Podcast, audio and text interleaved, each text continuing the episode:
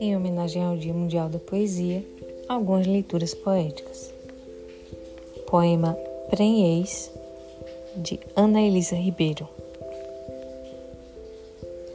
Estava grávida naquela foto. O filho não chegou a nascer. A foto nos mantém à sua espera.